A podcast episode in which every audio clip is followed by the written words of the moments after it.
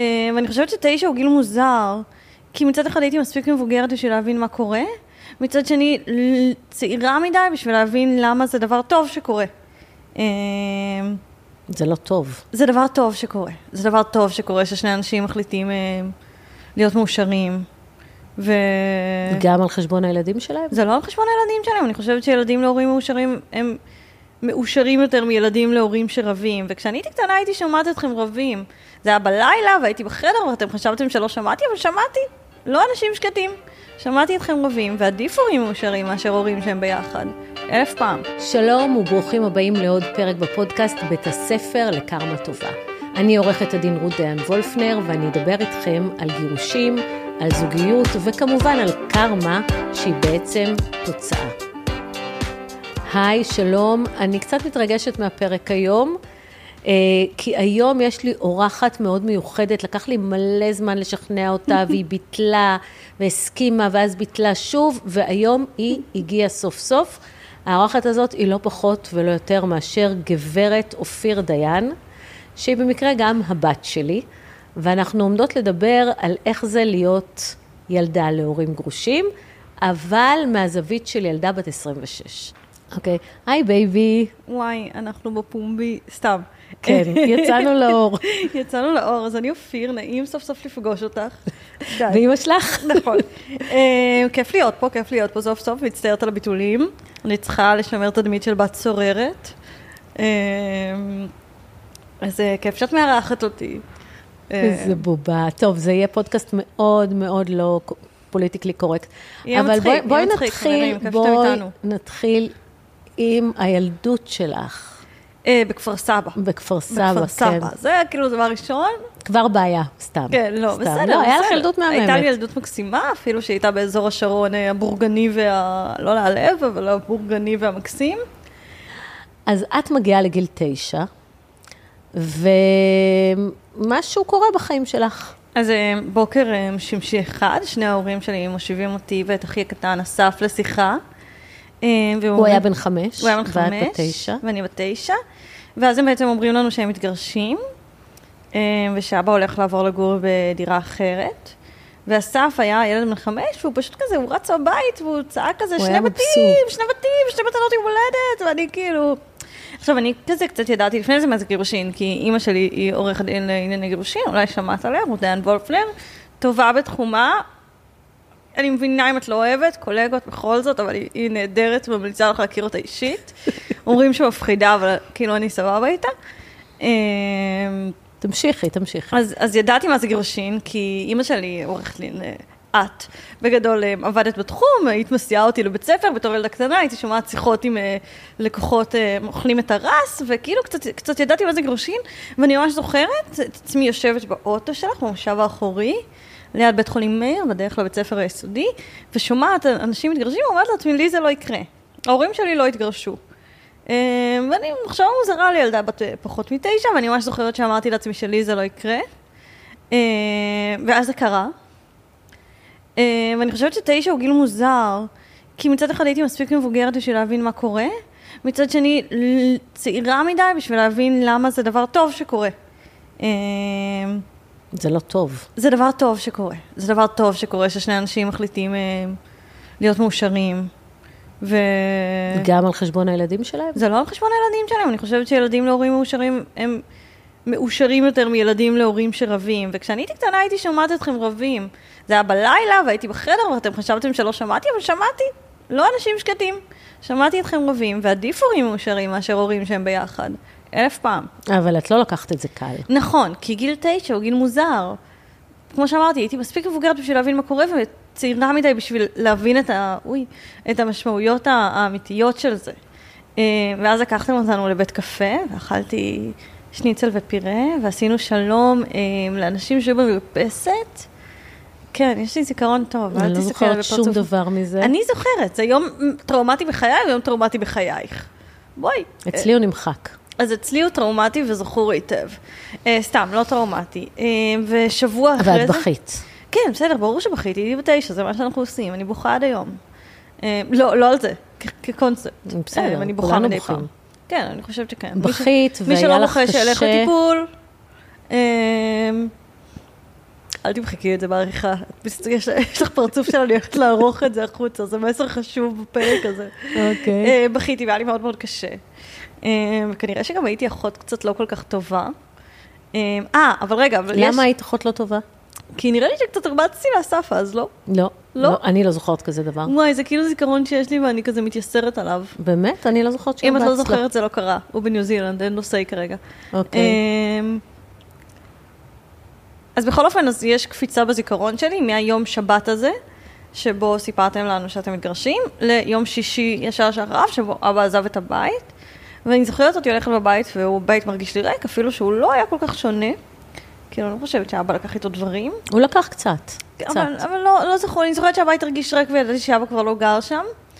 אה, והייתה לו דירה קטנה בבאזל, עם ספה כחולה שאני ישנתי עליה, ואז הוא כאילו לא כל כך ידע לבשל, והיינו אוכלים אה, או פיצה מטר, שהייתה על אבן גבירול מתחת לדירה, או מרק כתום, שהוא ידע להכין, שני המאכלים שחיינו עליהם אה, דאז. והיה לי קשה, אני חושבת שהיה לי קשה, הבית שלי התפרק. הלכתי, לקחתם אותי לטיפול באמנות. נכון. אני כאילו לא זוכרת שום דבר מזה, חוץ מזה שזה היה באיזה בית פרטי ברמת השרון. וצייר- בהוד השרון, אצל מישהי שקוראים לה. איה, וזה מאוד עזר לך. נכון, ציירתי פילים. לא, עשית כל מיני יצירות, נכון, אני ממש זוכרת את ציור ואיכשהו הפילים. איכשהו זה ממש שיפר לך את ה... ממש עזר לך. טיפול זה נפלא. כן. אה, ואז, בהתחלה אבא גר בתל אביב, ואז הוא עבר לגור בהוד השרון, ואז הוא הכיר את קארין, והוא עבר לגור במכבים, ואז ברעות, ובגדול רוב חיי הבוגרים אה, הם גרו במכבים רעות. רגע, בואי בואי נתעכב על זה בואי שנייה. נתעכב על הילדות שלך. אמ, סליחה, כמו בטיפול. בואי נתעכב על הילדות שלך. אה, בעצם, אנחנו מתגרשים, ודי די מהר, אני לא יודעת, לדעתי זה לקח איזה שנה וחצי בערך, ואבא עבר לגור 50 קילומטר מכפר סבא. לא נכון, כי הוא קודם גר בהוד השרון.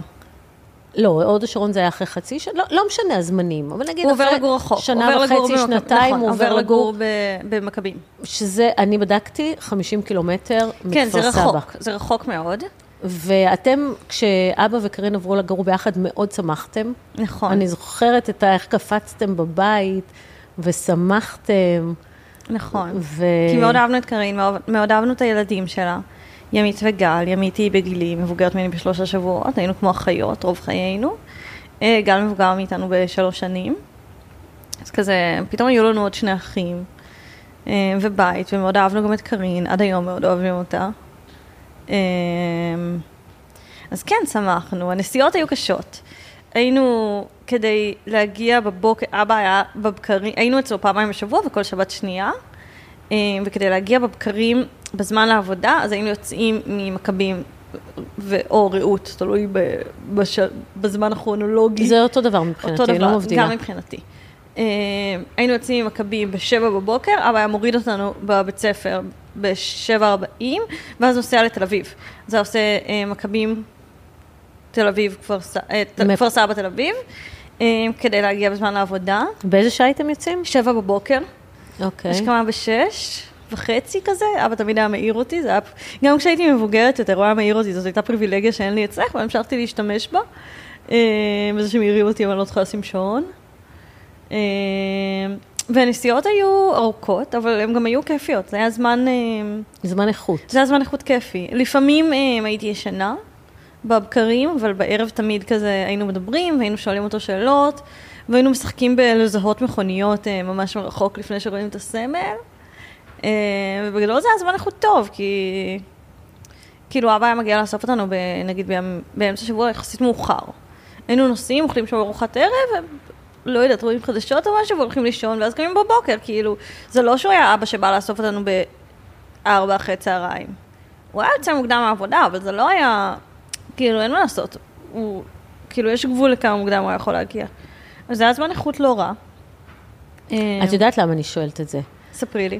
כי בהרבה מקרים, אה, אנשים חושבים שאם אה, ההורים גרים במרחק מאוד גדול, לא יכולים לישון, הילדים לא יכולים לישון והילדים יקומו מוקדם, וזה בלתי אפשרי, וזה התעללות בילדים, ומסכנים הילדים, וזה, ואני תמיד מספרת להם עליכם, ואני אומרת, תראו איזה יופי זה, שיש יחסים טובים עם האבא, והקשר עם האבא הוא כל כך חשוב, גם אם זה רחוק, אז מה? אמ, אז אני אגיד שכשאני הייתי מבוגרת יותר, כשבגרתי, אז כן המרחק היה לי קשה, כי כשאני, כאילו, כשאת בת 15 ובת 16, אז בשישי בערב אה, יוצאים חברים. ופתאום נגיד, אה, כשעברנו לגור בתל אביב, כשהייתי בכיתה ט', אז כזה רציתי להצטרף לצופים. אבל הפעולות היו בימי שלישי ובימי שבת. של, אה, ששלישי זה יום של אבא, אז אי אפשר, כי הפעולה נגמרת בתשע בערב. ושבת פעמיים, פעם בשבוע אם אני לא בתל אביב. אז לא יכולתי להצטרף, כי כאילו, אם אבא היה גר בתל אביב, אז, אז לא הייתה בעיה כזאת. כי הייתי יכולה לסיים את הפעולה בצופים וללכת אליו. בדיעבד, תודה לאל שלא נהייתי צופיפניקית. והתנדבת במד"א. נכון, וגם מהרבה סיבות אחרות. אה, תודה לאל שלא נהייתי צופיפניקית. אה, זה כן קצת הגביל אותי באיזשהו שלב, אבל המזל האישי שלי היה שהיה לי את ימית, שהייתה בגילי. אז כזה בימי שישי היינו יוצאות עם חברות שלה. אמ, אבל גם כשאני בני 16 ובני 17, רק זה מתחיל להיות בעיה, ועד אז זה לא בעיה, ובעיקר, יותר מהמרחק חשוב אמ, שהילדים ירגישו בבית. זה לא, לא משנה אם הדירה נמצאת אה, שני בניינים מהבית של אימא, או אם היא נמצאת 100 אה, קילומטר משם. מה שמשנה זה אם זה מרגיש כמו בית.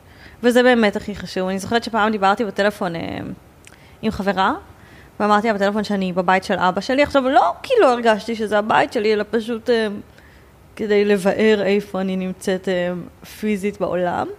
וקרינה אה, כעסה עליי. היא אמרה לי אחרי זה, זה לא הבית של אבא שלך, זה הבית שלך. את גרה פה וזה הבית שלך, ותתייחסי לזה ככה. אה, וזה היה נורא משמעותי. כאילו מאוד היה לה חשוב שאני אדע שזה גם הבית שלי. ואחרי זה כשנהייתי, נגיד, כשהייתי בכיתה י"א, י"ב, אז הייתי באה לשם לארוחות שישי, והם היו מקפיצים אותי חזרה לתל אביב, כי כבר אה, כזה גם היה לי בן זוג, וגם כזה הייתי יוצאת עם חברים בימי שישי, הייתי ממש אה, נערה. כן. אה, וזה, גם זה, דרך אגב, אני זוכרת את, ה, את השלב הזה שאמרת שאת לא רוצה לישון שם, ואבא בא לדבר איתי, ואמר לי, מה, אופיר לא רוצה לישון אצלי, ו... והוא כאילו לקח את זה קשה, ואמרתי לו, עזוב, היא נערה, זה לא פוגע באבהות שלך, יש לך אבהות סופר משמעותית. פשוט נמאס לה לעבור כנראה, והיא רוצה מקום אחד. אז פשוט הצבעת באיזשהו שלב ברגליים ואמרת, אני לא רוצה יותר לא לישון בבית, אני אשאר רק בבית שלי. אמ, את זוכרת את זה? זה היה בי, אחרי זה, אמ, גם באיזשהו שלב הוא וקארין נפרדו, והוא עבר לגור ברחוב שלנו, ואז... ועדיין, לא, לא רצית נכון, ללכת לשם. אז לא, אז שם הייתי מגיעה, אז גם היה לו מאוד חשוב שאני אהיה, אז הוא היה בא בשישי בצהריים, אוסף אותי עם אסף, ואז מחזיר אותי אחרי ארוחת שישי הביתה, אבל, ואז עוד ישנתי שם גם באמצע שבוע. הפסקתי לישון שם כשהוא עבר לגור שני בניינים מאיתנו, וכאילו אמרתי, זה, כאילו זה הרגיש לי כל כך טיפשי. להתחיל להעביר איתי בגדים, ושיהיה לי עוד חדר, כאילו זה הרגיש לי נורא נורא טיפשי שכאילו... כאילו, אם זה, אם זה פה, למה, למה שאני לא אוכל איתך ארוחת ערב ואלך לישון בבית שלי? ובפועל, בדירה הראשונה שלו בתל אביב היה לי חדר, ישנתי בו פעם אחת. אמ, כי זה הרגיש לי מיותר. אמ, ואחרי זה, כשהוא וקטיה עברו דירה, אמ, אז הוא ממש הושיב אותי לשיחה, והוא אמר לי שהם מחפשים דירה, ושהוא רוצה לדעת אם אני רוצה שיהיה לי שם חדר, כי אם אני רוצה אז יהיה לי. וגם לו וגם לקטיה מאוד מאוד חשוב שזה יהיה הבית שלי. ואמרתי לו, תראה, כאילו, אני יודעת אבל חבל שיהיה לכם חדר שיעמוד ריק, אנחנו גרים פה, ואני אמשיך לבוא, ואני פשוט אחזור לישון בבית. אה, וזה היה בסדר, אבל היה לו מאוד מאוד חשוב אה, שכל מקום שהוא גר בו ירגיש לי כמו בית. אבל זה, ברור. אבל זה לא פגע בעצם במערכת יחסים לא, ביניכם. לא, לא, אני לא חושבת, פשוט כאילו, הרגיש לי טיפשי לסחוב דברים וכזה, וגם באיזשהו שלב נהיו לי חיים חברתיים שהיו לי חשובים. והיה לך קשה לישון פעם פה, פעם פה, פעם פה, פעם פה? האמת, אוקיי, אז אנחנו נעשה דיטור קצר. ואני אגיד שאני בטיפול פסיכולוגי כבר איזה שנה וחצי, אה, ובתחילת הטיפול כזה עושים אה, הצגה עצמית, ככה את יושבת ופורסת בפני הפסיכולוגית את כל סיפור חייך. קורה, קורה, קורה, ואז איפשהו, בערך חודש לפני הטיפול, אמרתי משהו על זה שההורים שלי היו גרושים. חודש לפני הטיפול? חודש בתוך הטיפול, סליחה. אמרתי משהו לגבי זה שההורים שלי התגרשו, ואז היא אמרה לי, מה? ההורים שלך היו גרושים? אמרתי לה, כאילו כן, ברור. אז היא אמרה לי, לא אמרת לי את זה? אמרתי לה, ברור שאמרתי לך. היא אמרה לי, יש לי הכל כתוב, אל תתווכחי איתי, את לא אמרת לי על זה. אמרתי לה, לא יודעת, כנראה זאת לא טראומה כל כך משמעותית. אמ, ואז היא אמרה לי, שמעתי, נגלה, נגלה בהמשך. ואז דיברנו על, ה, על זה שאני מאוד אמ, אוהבת שינויים, ועל זה שמאוד קל לי להרגיש בבית בכל מקום, כאילו כל מקום שאני נמצאת בו יותר משניים, שלושה לילות הוא הבית שלי. אני מאוד, אין לי איזשהו סנטימנט אה, ל- לקירות, לארבעה קירות. כאילו איפה, הבית הוא איפה שאני כרגע, אה, בהרבה מובנים. ודיברתי איתה על זה שמאוד קל לי להרגיש בבית, ו... ועל זה שכשכל מקום הוא בית, אז גם שום מקום הוא לא בית. ואז פתאום הבנו שיכול להיות שזה קשור לזה שכשהייתי ילדה היו לי הרבה בתים. גם בכל רגע נתון היו לי שני בתים, וגם עברנו הרבה. את עברת אה, מכפר סבא לתל אביב, שזה היה מעבר מאוד משמעותי, אבא עבר המון בתים, גם מתל אביב, מתל אביב ל, אה, להוד השרון, למכבים, לרעות, לעוד בית ברעות, אנחנו עברנו עוד דירה כאן. כאילו, היו המון מעברים בחיים שלי, וכאילו דיברנו על זה שיכול להיות שזה קשור לזה, משהו במעברים האלה הרגיל אותי אה, לעשות את זה באופן חלק יותר, אני חושבת. אוקיי. אבל אני חושבת שחלק מהעניין שזה לא מאוד טראומטי, זה היחסים ביני לבין אבא. נכון, נכון, הייתם. נהדרים. הייתם נהדרים מאוד. תודה. אוי, איך היא מה? נהנית נהנית מהמחמאות. אני, בואי, אני עבדתי על זה קשה. נכון, נכון. אה, אף פעם לא רבתם מולנו, לא יודעת אם רבתם. לא, לא אה, רבנו. מהרגע שהתגרשנו, הפסקנו לריב. נכון, לפני זה, לפני זה רבתם, אבל זה לא העניין כבר. אה, תמיד אה, דיברתם טובות אחד על השנייה. אה, הייתם חברים, המשכתם לקרוא אחד לשני בשמות החיבה מהנישואין, אה, גם אחרי הגירושין. הייתם אה, חזית מאוחדת. הייתה איזה, כלומר, אה, נגיד הייתה איזה סדרה שראיתי כשהייתי ילדה, קראו לה כל שבת שנייה, שזה היה על כזה שלושה ילדים שההורים שלהם גרושים. ואז היה שם איזה פרק שהילדה הגדולה היא כזה, יש לה יום הולדת, וההורים כזה מנסים, אה, ואז היא כזה מחממת את ההורים על איזה מתנה כל אחד קונה לה, וכל אחד רוצה לעקוף את השני. ואז אמרתי לעצמי, אצל ההורים שלי זה לא היה עובד, כי היא כאילו עבדה עליהם. אמרה לו, אבא קונה, היא אמרה לאמא, אבא קונה לי את זה, ואז, ואז היא אמרה לה, אה, אז אני אקנה יותר, ואז היא אמרה לה, אבא, אמא קונה לי את זה, ואז ככה היא הצליחה כאילו להביא לה איזה שתי טלוויזיות גדולות, משהו מוזר קרה שם. ואני זוכרת שאמרתי לעצמי, זה בחיים לא היה עובד אצלי, כי ההורים שלי מדברים אחד עם השנייה לפני שהם מדברים איתי. אה, כלומר, האינפורמציה עוברת וממש לא דרכי. כלומר, מעולם לא הרגשתי שאני איזשהו שליח של אינפורמציה, ולמעשה הרגשתי ש... שכאילו, גם כשהייתם גרושים הרגשתם כמו חזית הורית אה, מאוד מאוחדת. אה, כלומר, לא סתרתם אחד את השנייה בשום דבר, לא היה כזה, אה, נגיד הוויכוחים היחידים שאני זוכרת, זה, וזה משהו שמאוד הפליא אותי כשהתחלתי לעבוד אצלך במשרד. אז פתאום גיליתי שהורים רבים אצל מי הילד יהיה. ואני זוכרת בתור ילדה, כל מיני כאלה, אני נוסעת לאילת, אז תיקח אותם בסופש. לא, לא, אני נוסעת, תקחי אותם בסופש. וכאילו- כאילו רבנו אצל מי הילד לא אצל מי יהיה. הילד לא יהיה. זה כאילו ריבים, זה לא היה ריבים כמובן, זה היה כל מיני ויכוחים, אבל ואז כאילו, זה רק אם שנינו היינו צריכים לנסוע באותו זמן, אז הייתה נהיית בעיה. נכון, ואז פתאום כאילו, כשהתחלתי לעבוד אה, בדיני משפחה, הבנתי שהורים רבים אצל מי הילד כן יהיה, וזה היה כאילו... הפתעה. הפתעה רצינית שם. אז כן, לא... לא הרגשתי כלי במאבק הזה, הרגשתי שהוא מאוד בצד, שאני לא יודעת שהוא קורה. אמ, לא היה מאבק. נכון, לא, לא הרגשתי, ש... לא, לא משנה, הרגשתי שזה משהו ש... שקרה, וכאילו, וכרגע הוא כבר לא בעולם, הליך הגירושין הזה. אה, אוקיי. אמ, אני זוכרת איזה פעם שאבא קנה לך איזה משהו אה, בחו"ל, ואמרת לו בטלפון, אה, סליחה, את קנית לאבא משהו בחו"ל? והייתם בטלפון, וכשאני הייתי באוטו, הייתי בטלפון עם אבא, היית בדרך לשים אותי בבית ספר, בסיורקיס, ואז אה, קנית לו משהו, והוא אמר, אני אחזיר לך, וזה, אמרתי לו, אמרתי לו, עזוב שטויות, תקזז את זה מהמזונות. וכאילו, ואז, אה, באיזשהו שלב... איך זה יכול להיות? הלוא אני ויתרתי זה על היה- מזונות בשנה הראשונה. אבל רגע, זה בדיוק הנקודה. ואז אני זוכרת באיזשהו שלב שאמרתי לך איזה משהו על מזונות, ואז אמרת לי, איזה שטויות, אני לא לוקחת מאבא שלך מזונות, אני ויתרתי עליהם מזמן. והעובדה היא שלא ידעתי שהמזונות קיימים, חוץ מהערת אגב קטנטנה בשיחה, וגם לא ידעתי על אי התקיימותם, הם כאילו, זה לא היה משהו, ש... ידעתי את, את, ה- יד... את הביטוי מזונות הכרתי, כי היית עורכת דין לדיני משפחה, ואני הייתי קלפטה קטנה שמקשיבה לשיחות טלפון שלך. כאילו זאת הסיבה שידעתי בכלל מה זה מזונות, אחרת לא הייתה שום סיבה שאני אדע מה זה. ולעומת זאת אני זוכרת אה, חברות שלי שממש כזה היו מעורבות בעניין הזה, שהן ממש ידעו מה זה אומר תשלומי מזונות. אני ידעתי בקטע מקצועי אה, מה זה אומר, ולא לא ידעת, וכאילו, מעולם זה לא היה משהו שנאמר מולנו. אמ, וזה היה מאוד חשוב. לא ידענו ש... אחרי זה אני זוכרת גם כשבגרתי, שאלתי אותך קצת על ההליך, ואמרתי אם אף פעם לא היינו בבית משפט, ופשוט... יום אחד יש שני הורים שגרים ביחד, ושבוע אחרי זה הם כבר לא גרים ביחד, וזה כל מה שידעתי וכל מה שידענו, וזה כל מה שצריך לדעת. ילדים לא צריכים לדעת על הליכים משפטיים, לא צריכים לדעת, אבא שלכם גורר אותי לבית משפט, לא צריכים לדעת, אמא שלכם מזונה בגדה בי, לא את, חלילה, חלילה, חלילה, אבל פשוט כאילו מהיכרותי עם התחום. לא צריכים לדעת, אבא לא שילם מזונות החודש, לא צריך לדעת, אמא שלכם לוקחת לי את כל הכסף ובגלל זה אנחנו אוכלים קרטי במקום טילון. כאילו, זה לא משהו שילדים צריכים לדעת. הם צריכים שיהיה להם שני הורים שיום אחד גרים בבית אחד, ויום אחרי זה גרים בשני בתים, וכאן זה נגמר. כאן זה נגמר, שום דבר אחר. ואז אנחנו מגיעים לצבא שלך, מתגייסת ב-2015. 15. ספטמבר 2015. אנחנו גרושים פחות מעשר שנים. ואת, הגברת, מחליטה להיות לוחמת. בעוונותיי. אני זוכרת שהתקשרת ואמרת לי, אמא, זאת ההחלטה שלי, אני אעשה את זה אם תתמכי בי או לא תתמכי בי.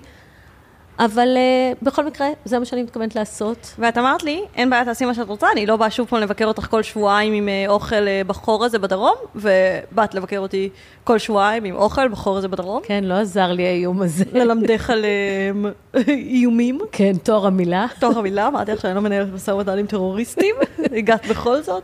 הגעתי, הגעתי עם אבא גם. ברור. ואז אנחנו, את חוזרת פעם בשבועיים, ואנחנו אומרים, מה עכשיו, לאיפה היא תהיה וזה. ואת אה, את באה הבית, באה אליי, ואבא וקטיה באים גם לארוחות ערב, ו, וזה הופך להיות נוהג. כן, טוב, זה היה רק הגיוני, כי אחרת הייתי רואה את אבא פעם בחודש, אה, מה שלא לא, לא לעניין. אה, תמיד היינו מאוד קרובים, מאוד אוהבים, הוא גם... כשהייתי בצבא, או כאילו, כשנהייתי לוחמת, הרי את, את קצת חתכת את הסיפור, אני לא התגייסתי להיות לוחמת, עשיתי הסבת מקצוע, לא משנה, אבל אבא היה... הרגיש כאילו שזה הרגע שהוא הכי גאה בי. כאילו את, אה, תמיד הייתי, הייתי בתור תלמידת תיכון, הייתי תלמידה מאוד טובה ומצטיינת, ופיזיקה, מתמטיקה, כל השטויות, ואבא זה לא כל כך הזיז לו הציונים שלי. הייתי באה אליו, אבא תראה, קיבלתי 95, הוא אמר לי, למה לא 80? למדתי יותר מדי. את תמיד היית מאוד גאה בי, ואבא זה לא כל כך עניין אותו ציונים. ואז כשנהייתי לוחמת, פתאום אז כזה, הייתי, הייתי מאוד הבת שלו. זה היה כזה רגעים שהוא היה מאוד מאוד גאה בי. אה, אז כן, אז גם הקשר שלנו מאוד, אפילו שהתראינו הרבה פחות, הקשר שלנו מאוד התחזק בתקופה הזאת. אה, כן, אז ברור שהיה חשוב לראות את שניכם באותו סופש. כן, אבל את מבינה שרוב ההורים הגרושים לא מעוניינים להתארח ב- אצל ההורה השני עם בן או בת הזוג, וגם צריכים בני זוג שיסכימו לקשר הזה. איזה מזל שלא נולדתי לרוב ההורים הגרושים. כן, אז האמת שבאמת פה גם דן נהיה חבר של אבא באותה תקופה, וגם אה, אה, קיבלנו את קטיה. אהובת ליבי. כן,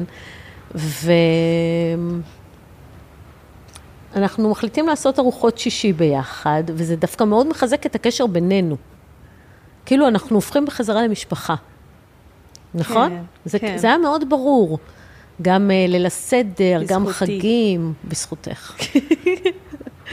ליל הסדר, חגים, ארוחות שישי, כן, משפחה מצחיקה, משונה, מופרעת קצת, אבל... אה, למה מופרעת? בקטע טוב. אוקיי. אמ, אבל הכי טובה בעולם. מורכבת. מורכבת, אני תמיד יותר אוהבת אנשים עם משפחות מורכבות, הם יכולים להבין דברים קצת יותר. אמ, כן, אה, הרבה מורכבויות, אבל את יודעת, תמיד חשבתי שזה כזה סיפור מאוד מורכב, ואז יום אחד כשהייתי בצבא דיברתי עם איזה חבר שהייתי בקורס מ"כים, ואז הוא אמר לי כזה, כן, אה, ההורים שלי, אולי רק אם, אה, ההורים שלי באים מהבית של אימא שלי לבקר אותי, אמרתי לו, אה, מה, גם ההורים שלך גרושים, הם בקשר מאוד טוב. אז אמרתי כזה, לא, הם התגרשו, ואז הם התחתנו שוב, ואז הם התגרשו, ועכשיו הם שוב פעם ביחד. אז אמרתי, יש, יש צרות, יש מורכבויות גדולות יותר משלנו. כן, אז, אה, אז זה היה מורכב, אבל גם מאוד נורמלי. בטוח יותר נורמלי מהורים שלא מדברים אחד עם השנייה. כן. ואז את uh, חוזרת uh, מהצבא, ומה זה עושה לך uh, ששני ההורים שלך uh, ביחד בסופש בארוחות ערב? קודם כל זה היה לי נראה די טבעי, כאילו לא חשבתי על זה אז כדבר מוזר, ואני מניחה שזה כי כזה כל החיים הייתם כזה ביחסים מאוד ידידותיים. אמ, זה מאוד הקל עליי, כי בתור חיילת שחוזרת הביתה או בשישי בבוקר עד שבת, עד כזה ראשון בבוקר, או בחמישי בשלבים מאוחרים יותר, אז כזה, יש מלא מה לעשות בסופש, וצריך לפגוש את שני ההורים שלי, והיה לי בן זוג אז, והיו לי חברות, וכזה מלא מלא, כאילו, והסופש נהיה כזה מאוד מאוד עמוס, כשכל מה שאני רוצה לעשות זה רק לישון 14 שעות על מיטה שלא נמצאת באוהל. אמ, אז זה הוריד ממני המון לחץ, כי פתאום כזה, כאילו יש וי על כזה לפגוש גם את אבא, ואני לא צריכה... כאילו זה לא עוד... אה, לא- מטלה. לא, לא, רוצה, לא רציתי להגיד מטלה, אבל זה לא עוד כאילו, כאילו, כי שום דבר הוא לא מטלה, אבל זה לא עוד משהו שצריך להיכנס ללו"ז שלי. וגם לא הייתי צריכה לוותר ככה על ארוחות איתו, ולא לוותר על ארוחות איתך, ככה או ככה. הייתי צריכה להיות בארוחה כלשהי, ואם לא הייתם ביחד, אז זה כזה, הייתי פה, עושה, אני מאוד אוהבת ארוחות שישי. אז כאילו הייתי מגיעה לארוחת שישי אצל כל אחד מכם פעם בחודש, אז זה לא כל כך הרבה. ו... כן, זה מבאס. מאוד. אמ, אוקיי, ואז את משתחררת, נכון. מתחילה לעבוד אצלי. גם נכון. כמה זמן? מהשחרור עד שטסתי, אה, השתחררתי, יצאתי לחופשת שחרור באפריל 18, אולי אני אגיד את זה כאן כדי שיהיה מתועד, אני יצאתי לחופשת שחרור אה, בעשרה באפריל, אז אמרת לי, תתחילי לעבוד אצלי במאי, קחי לך קצת חופש, בוקר אחרי זה התקשרת, אמרתי, הנטע המזכירה חולה, את יכולה לבוא? ואני בבוקר הראשון של חופשת השחרור שלי, לבשתי uh, מדי uh, חולצה מכופתרת ומכנסיים שגנבתי מהארון שלך, ובאתי לעבוד, ומאז אותו יום פשוט התחלתי, פשוט התחלתי לעבוד אצלך. Uh, אז זה היה באפריל 2018, וטסתי בחודש נובמבר, אז שבעה חודשים. שבעה חודשים סך הכל. והמשכתי אבל כשחזרתי. כן, היית מאוד חסרה לי. עד היום את חסרה לי. תמודדי איתי, סתם, יש לך את עינב. נכון. עינב מוקדש לך. אמ, רגע, אבל בואי נדבר. את- טסה לחו"ל, נכון. ואז... לארבעה אה, חודשים. אז רק ארבעה חודשים היה? רק ארבעה זה היה חודשים. נראה לי כמו נצח. ואז אני מקבלת אה, טלפון, שאומרים לי שאת אה, באמבולנס, שצריך לקחת אותך באמבולנס לבית חולים. עכשיו, האגדה אומרת שמונה שעות, זה מה שאני זוכרת, את אומרת שלוש שעות, אני זוכרת שזה היה שמונה שעות, לדעתי את היית בחצי הכרה. לא. וצריך לקחת אותך לבית חולים במרחק שמונה שעות מהעיר שבה הייתם, אה, כי לחץ הדם שלך הולך ויורד והאירועים לא עוזרים. ואני באמצע תחרות ישראמן, שתי דקות לפני זה ראיתי את אבא, דן עושה את התחרות, ואני מתחילה להתקשר לאבא בהיסטריה והוא לא שומע אותי, ופשוט התיישבתי על המדרכה והתחלתי לבכות באילת. מאמי. איי, זה היה הגיהנום. חשבתי שזה הגיהנום, אחר כך נהיה הגיהנום. או. ו... פרומו. זה היה בינואר, והתקשרתי לשלומיק ואמרתי לו, שלומיק תפתח חפ"ק, תתקשר, התקשרתי לחדר מצב במשרד החוץ ואמרתי להם, הבת שלי בדרך, מה צריך לעשות? כל סכום בעולם, תצילו אותה. הייתי בהיסטריה מוחלטת, את בבורמה, יש לציין שזה היה בבורמה, ואז שגריר ישראל בבורמה, קונסול. המדהים, קונסול, ניר, ניר. מה... לא יודעת מה שיש. לא זוכרת, ניר מדהים, ואשתו הרופאה מורן, נכון. לוקחים פיקוד. אולי אטיאס? אולי המצאתי, המצאתי ממש. לא, לא. ומורן אה, נותנת הוראות לנהג של האמבולנס לאיזה בית חולים לקחת אותך, ונותנת לרופאים בבית חולים הוראות איך לטפל בך, כי לא היה להם שום מושג, ואשכרה הם הצילו לך את החיים. הם היו כל הרופאים אה, עם כפכפים, ובחיים, אה, אני זוכרת שישבתי שם בבית חולים, ואמרתי, בחיים לא איחלתי כל כך לרופאים נעליים סגורות. תמיד זה היה נראה לי מובן מאליו, שלרופאים יש נעליים סגורות, אבל לא היו להם. אה, כן, תמשיכי, כי זה היה- אנקדוטה מיותרת. זה היה טראומה. עבורך, בשבילי אה. זה היה סיפור נחמד. לא, את היית חלשה, ואז נכון, אני היה הכרחתי לי אתכם. סלמונלה. היה לה סלמונלה, והסתובבה שם כמו כל הילדים בכל מיני הוסטלים של אה, דולר וחצי, ואני לקחתי, שאלתי את אה, מורן מה המלון הכי טוב שם ליד. במנדלי. במנדלי זה היה? אני- היה, היה הילטון, ושילמתי לך על הילטון, ואמרתי לך, לא, אני מאשפזת אותך בהילטון, את לא זזה משם, רק שירות חדרים. גם לא כל כך יכולתי ללכת ולא יכולת לזוז, לא יכולת לפתוח. את המים. לא הצלחתי לפתוח את הבקבוק מים. אני זוכרת שאמרת נכון. לי שבן הזוג שלך ישן ואת צמאה ואת לא יכולה לפתוח את המקבוק מים מרוב שאת נכון, חלשה. היה- היה... ואז לקחתי מטוס הייתה מסכנות. וטסתי מה זה אלייך. לקחתי בזאת? את ניסית לשכנע אותי לחזור לארץ, אני ידעתי שדברים חמורים כשדן ניסה לשכנע אותי לחזור לארץ, אז אמרתי, אוקיי, באמת, אם דן מנסה לשכנע אותי לחזור, או היא באמת דואגת? ואז אה, אמרתי לך, אני לא חוזרת, ואמרתי לו, אני לא חוזרת, ואת אמרת, אין בעיה, אל תחזרי. יום חמישי הקרוב אני, מת... אני, אני בבנקוק, תדאגי להתייצב שם. קניתי אה, לך כרטיס לבנקוק. ו- התייצבנו. התייצבתי בהחלט. פגשתי אותה בבנקוק, ואז הלב שלי חזר למקום, וישר נתנה לי את הדרכון שלה, ואמרה, תהיי אחראית על אה, זה. תעיפי את זה ממני. כן. ואז היינו סוף שבוע, זה היה בסוף ינואר. כן, כן. ואופיר הבטיחה לי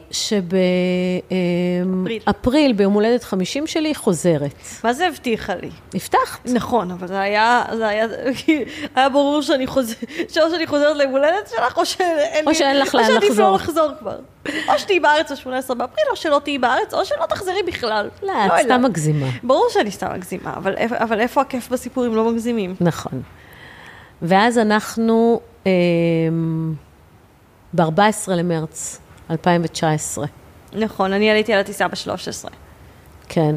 והגברת סיפרה לי שהיא טסה להודו, לאיזשהו פסטיבל. את לא זוכרת את זה? לחג, פסטיבל עם צבע. לחג, לח- לחג, חג, להולי. חג. א- איך קראו לזה? הולי. חג הולי, אוקיי. אה, ואני ככה מדמיינת אותה בחג, עם צ... פסטיבל כזה עם צבעים, ולא יודעת מה דמיינתי שם. ולמחרת בבוקר. והיא מסמסת לי, לילה טוב, אימא, אני אוהבת אותך ומתגעגעת. ומשהו ב-SMS הזה הכניס אותי לאיזושהי חרדה, ולמחרת בבוקר אני כאילו מנסה לתפוס אותה, והיא לא זמינה, לא זמינה, ואני מסמסת לחבר שלה, מה עם אופיר? הוא אומר לי, לא, הכל בסדר, היא ישנה. ובשעה הזאת את בכלל כבר נחתת בארץ. נכון, ואז כבר הייתי בנתב"ג ודיברתי איתך במטוס, ואז התחלת לחפש לי כרטיסי טיסה לארץ. ואת שולחת לי, ואת אומרת לי, אני קונה לך את הכרטיס הזה, ואת תחזרי, ואת זה, ואני אומרת לך, רגע, רגע, אני אדבר עם סוכן נסיעות שלי, אל תקני עוד שום אני לא כרטיס. זוכרת את זה בכלל. זאת השיחה שהייתה לנו. ממש כזה, התחלת לשלוח לי כל מיני טיסות מדלהי. שש בבוקר. כן, לא, אה, כן, כן, משהו כזה. התחלת לשלוח לי טיסות לארץ, אה, מתי לתכנן, מתי אני אחזור, שנטוס לטנזניה, וזה, אמרתי, לך, רגע, אני אדבר עם סוכן, בואי לא נקנה שום אה, אף כרטיס טיסה, ואז כבר הייתי בארץ. היא הפתיעה... כולם ידעו, כולם ידעו, כולם בעולם ידעו, חוץ ממך ומאבא. זה היה מטורף, חשבתי שאני אשמור את זה בסוד, ואז סיפרתי לדן, וסיפרתי לקטיה, וסיפרתי לדודים, וסיפרתי לאסף מסכן? כולם ידעו. כולם בעולם ידעו חוץ מכם, איך זה נשאר אה, סוד, אף אחד לא יודע. אבל אה, עובדה. נכון. ואז אה, דן אומר לי שהוא הולך לאימון. לרכב. לרכ... לאימון. אימון רכיבה, לא משנה. ופתאום אדל, אה, ואני הייתי בבית, כי סיפרו לי שיש טקס... אה, עכשיו, תעוד- מה הסיפור של הטקס? אבא היה אמור לטוס לחו"ל. אה, בתאריך, קטיה שמעה אותו בטלפון, אומר שהוא יכול לטוס לחו"ל בתאריך הזה. והיא סיפרה לי. אז אני מאסטרית שקרים ותככים. אמרתי לאסף, אוקיי, אסף, בגלל שאתה מתנד... ילד חמוד שמתנדב במד"א, תמציא שיש לך טקס קבלת תעודת בגרות חברתית. דבר שמעולם לא התקיים בתיכון אליאנס. וזה אה, מה שמכרתם לשנינו. כן, ואמרנו שזה, יש לאסף את הטקס הזה בבוקר הזה, והוא אמר לאבא כמה חשוב לו שהוא יהיה, ושהוא אה, שלוש שנים מתנדב במד"א, וכזה, זה טקס מאוד מרגש בשבילו, וממש חשוב לו שאבא יהיה, אז אבא הזיז את הטיסה שלו. אה, את ככה התעכבת בבוקר בבית. לא, לי היה רשום, כאילו, ביומן שפנוי לי בבוקר, ולא הבנתי, ואז אמרו לי, מה, את לא זוכרת, יש לאסף טקס תעודת בגרות, אני לא, מעולם לא זכרתי תעודת בגרות שרשמתי. חברתית. כן, טקס כן. שמעולם לא היה ולא נברא. איכשהו זה היה רשום לי ביומן, בלי שאני ידעתי מזה. כי אני מאסטרית ולא תככים. לא חשדתי, לא חשדתי, לא העליתי על דעתי. ופתאום, שמונה וחצי בבוקר, הדלת נפתחת, ואופיר נכנס, דן נכנס ואחריה אופיר. לא, אחר- אבל זה לא היה ככה. אני נכנסתי, את עומדת אה, ממש פה במטבח, סליחה שאני שוברת את הקיר הרביעי, אבל אה, עומדת במטבח, מכינה לאסף אה, ארוחת בוקר, מסכן, הוא היה לטנט במינונים שיכולים להרדים סוס, הוא לא היה רעב, רק היה צריך לעכב אותך איכשהו. ואת מכינה ארוחת בוקר, ואני נכנסת, ואת לא מסתובבת, את עם הטוסטים, אורחת גבינה, מיני פרצל כזה, ואני אומרת, היי. ואז את מסתובבת, ואני מצפה שתעשי כל מה שאימא סבירה הייתה עושה, ותקפצי עליי בחיבוקים, ואת פותחת במשפט האלמותי, מה קרה? למה חזרת? למה חזרת? למה חזרת? למה מה חזרת? קרה? למה חזרת? עכשיו, אז זה ממש לא שמעתי איך זה... את לא מבינה כאילו, זאת לא התגובה שציפיתי לה, אפשר איזה חיבוק? חרדה הייתה לי שראיתי אותך. והלב שלי ידע, לא סתם, לא סתם הייתה לי חרדה. היה לי הרגשה רעה. אופיר, מה קרה? מה קרה? למה חזרת? למה חזרת? מה זה מה, את לא שמחה לראות אותי? בטח שאני שמחה, אבל למה חזרת? למה חזרת? ומה אמרת לי? שהלב שלי אמר לי לחזור. וכמה נכון אה, זה היה? חודש לפני זה, ממש ב-14 בפברואר, התעוררתי בבוקר והיינו אמורים לטוס להודו, ואני מאוד רציתי להיות בהודו, ובכלל בכל הטיול הזה אני הייתי זאת שכאילו אמרה, אני רוצה לטייל חצי שנה, שבעה חודשים, וניב נכון. אמר שהוא רוצה, שזה הרבה לא מדי, וכל מיני כזה, זה תמיד היה שם, על, הפ... על הפרק, מה זה משנה, מה... אמ, ואז התעוררתי ב-14 בפברואר, ואמרתי לו, אני לא טסה להודו, והוא אמר לי, מה? אמרתי לו, אני לא טסה להודו, לא יודעת למה. בוא נאריך עוד בתאילנד, היינו אמורים להיות איזה שבועיים וחצי בתאילנד, בסוף היינו שם חודש וחצי, בוא נשאר עוד בתאילנד, אה, באמצע מרץ אני אחזור לארץ, אתה תטוס להודו עם חברים שלך. אז הוא אמר לי, למה? אמרתי לו, לא יודעת. זה, זה, זה מה שהלב שלי אומר, באותו יום כבר היה לי כרטיס טיסה לארץ, אה, ולא ידעתי להסביר את זה. הייתי אמורה לחזור ב-1 באפריל לארץ, זה היה התאריך המקורי, בסוף חזרתי ב-14 במרץ. זה ממש הלב שלך אמר לך, זה, זה נכון. מטורף. נכון. ואז אבא, אה, עושה ספוילר? אבא מגיע למטה. אה. אבא מגיע למטה. לא, אבא הגיע לאליאנס כבר. ואז אסף אמר לו, רגע, אני צריך חולצה לבנה שנמצאת אצלך בבית. ואבא היה בעצבים כי היו לו בדיקות דם. ואסף החזיר אותו, ואסף אמר לו, אוקיי, טוב, אה, ואז הוא בא לפה, ואז אסף אמר לו, והוא אמר לאסף, בוא למטה, קח את החולצה, אני חייב כאילו גם לעשות ולא בדיקות דם. ידענו איך להעלות אותו, ואז ואז אמרנו, דן אמר לו, אני רוצה לדבר איתך. לא, דן אמר, אמרנו לו, "אה, דן רוצה להראות לך משהו, הוא מבקש שתעלה, ואז הוא עלה, ואז הוא עלה. ואת פותחת לו את הדלת, נכון, והוא, בניגוד לגברת פולין, מחבק אותי, ובלי של... מתחיל לבכות. נכון. מתחיל, הוא לא ראה אותך, אני ראיתי אותך פעמיים בתקופה נכון, הזאת, הוא לא ראה אותך, ארבעה חודשים. והוא מתחיל לבכות. דבר הגיוני לעשות. כן, מן- לא חרדתי. מתבקש אפילו. כן. אבל אצלנו, מעליב אם זה לא קורה. הלב שלנו ידע. אה, כן. ואז אה, שבועיים אחרי זה הוא מת. שבועיים אחרי זה הוא מת. כן. עשיתי ספוילר. 29 במרץ, אני, זה היה יום שישי, אני יצאתי עם אבא לרוץ, כי הייתי כזה, חזרתי שמנמנה יותר מהטיול, וכזה רציתי לחזור לרוץ, כי לפני זה מאוד אהבתי לרוץ. אה, ויצאנו לרוץ אחרי צהריים, ואז הוא אמר לי שיום אחרי זה יש לו רכיבה, ואם הוא לא יהיה עייף מדי, אז אולי נרוץ מחר, אה, אחרי זה גם... אה, יום, גם יום אחרי זה אחרי צהריים, ושמתי לב שקטיה לא רצה איתנו, אלא כזה הולכת מאחורה, וכזה לא עושה איתנו את האימון, אלא כזה מנחה אותנו, אבל לא משתתפת באימון, והיא אמרה שבא לה בורקס, ואמרתי, מתי בא לקטיה בורקסי? ואז התחלתי לחשוד קצת. אה, והיינו אמורים להיפגש יום אחרי זה לרוץ, ואז יום אחרי זה בשבת בבוקר את הערת אותי, כאילו פתחת לי את הדלת ב... אה, אופיר קומי, אבא בבית חולים.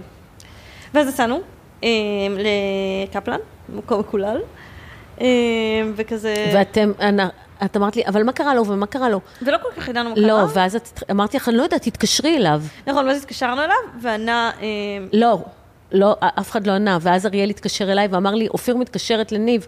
ואמרתי לו, נו, והוא לא יכול לענות? והוא אמר, לא, הוא לא יכול לענות, ואתם צעקתם, באיזה אמבולנס הוא? באיזה אמבולנס? ואני לא. הבנתי. שמענו את הסירנה. כן. כן. עם מד המסריחים. ואז אני אמרתי, אולי זה אירוע מוחי, ואסף אמר, אה, זה התקף לב. אה, אסף אמר, זה אירוע לבבי בטח, ואני אמרתי לו, מה קשור אירוע לבבי? הוא צעיר והוא בריא, זה אירוע מוחי. אה, אסף ניצח בוויכוח האיום והנורא הזה. אה, כן, ואז נסענו לקפלן. נסענו לקפלן, והוא היה תוך כדי החייאה. אה, וזהו, יום אחד היה לי אבא, ויום אחרי זה כבר לא. ככה מהר. Just like that. כן. ואז בהמשך אותו יום קטיה סיפרה לנו שהיא בהיריון, ואני צדקתי עם זה לא החשד היה, הזה. זה לא היה ככה. את ידעת. אני ידעתי, אני, אנחנו היינו בפורים במסיבה ביחד, ואז דן שם לב, הוא אמר לי, נראה לי שקטיה בהיריון, והתקשרתי לאבא, אמרתי לו, תגיד, קטיה בהיריון? אז הוא לא יכול לספר לי, אז הוא אמר לי, כן, אבל תקשיבי, זה נורא בהתחלה, אל תגידי לילדים. זה היה שבוע לפני. ולא אמרתי לכם, ואז אנחנו שכבנו פה בחדר אחרי שכולם הלכו, וקטיה התקשרה ואמרה, התקשרה אליי ואמרה לי, את יודעת שהוא השאיר לנו מזכרת?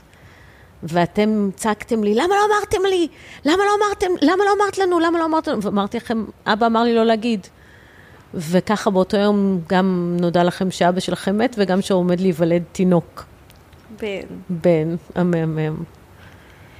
כן, אה, בהחלט. זה קרה.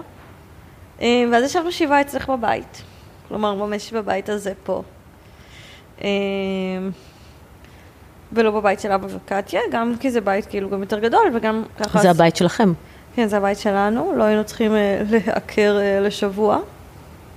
אה, וזה גם היה מאוד טבעי שגם אני וגם דן נשב עליו שבעה. נכון. ישבנו חמישתנו. את, דן, קטיה, אסף ואני.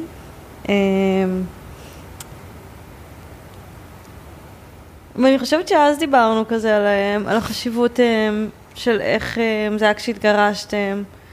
כי אני חושבת שאמרתי לך, שאם היית מונעת ממני דקה אחת איתו, ואז הוא היה מת בגיל 54 כשאני בת 22, עם כל כך מעט שנים איתו, לא הייתי סולחת לך.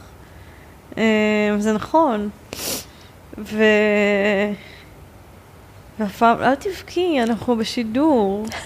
את לא עורכת את זה החוצה, זה אותנטי. אמ,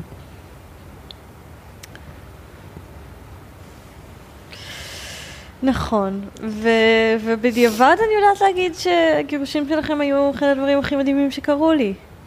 כי גם היו לי הורים מאושרים, ואמיצים, וחזקים, ולימדתם אותי על um, סוגים שונים של משפחה, um, ועל אהבה, ועל בחירות. Um, אימא, פדיחה קצת נוחה בלייב. זה לא בלייב, אבל אל תערכו את זה החוצה. באמת, אני אכעס עלייך אם זה ייערך. זה אותנטי. Um, וזהו, אני חושבת שכאן הסיפור על ההורים הגרושים שלי נגמר. כן. Um, כי עכשיו כשאני אומרת כזה שיש לי אח, אבל שהוא רק... אה, בן שלוש. נכון, לא, ואז כשאני אומרת שהוא כאילו, שהוא חצי אח שלי, שהוא רק מאבא שלי, אז אומרים לי כזה, מה, ההורים שלך גרושים? תמיד כזה מוזר לי להגיד כן, אני אומרת, היו גרושים. אה, כן, כי ההורים שלי זה כבר לא היחידה שמתקיימת. ובן, ובן, בן נולד אחרי שמונה חודשים. מושלם ומתוק. ואני מבחינתי הוא... הנכד שלך. הנכד שלי. הוא ילד מדהים. נכון. הוא מזכרת מדהימה. נכון, וזהו. אה, כאן הסיפור הזה נגמר. אה, יש עוד הרבה סיפורים שממשיכים, אבל הסיפור כן. על ההורים הגרושים שלי נגמר כאן. אה, תודה baby שהיית. תודה לך שאירחת אותי. אנחנו לא בוכות. הם בוכים גם. הם לא בוכים. הוא בוכה. הוא לא בוכה. הוא קצת. זהו, תודה על האירוח. נהניתי מאוד. תודה שהאזנתם לעוד פרק בפודקאסט בית הספר לקרמה טובה. אם הפקתם ערך מהפרק הזה, תעבירו את זה למישהו שאולי זקוק, אתם יודעים, ככה אנחנו מרבים קרמה טובה בעולם. וחוץ מזה, אתם מוזמנים להירשם כמנויים באפליקציית הפודקאסטים שהאזנתם בה, ככה תקבלו התראה בכל פעם שעולה פרק חדש. תודה.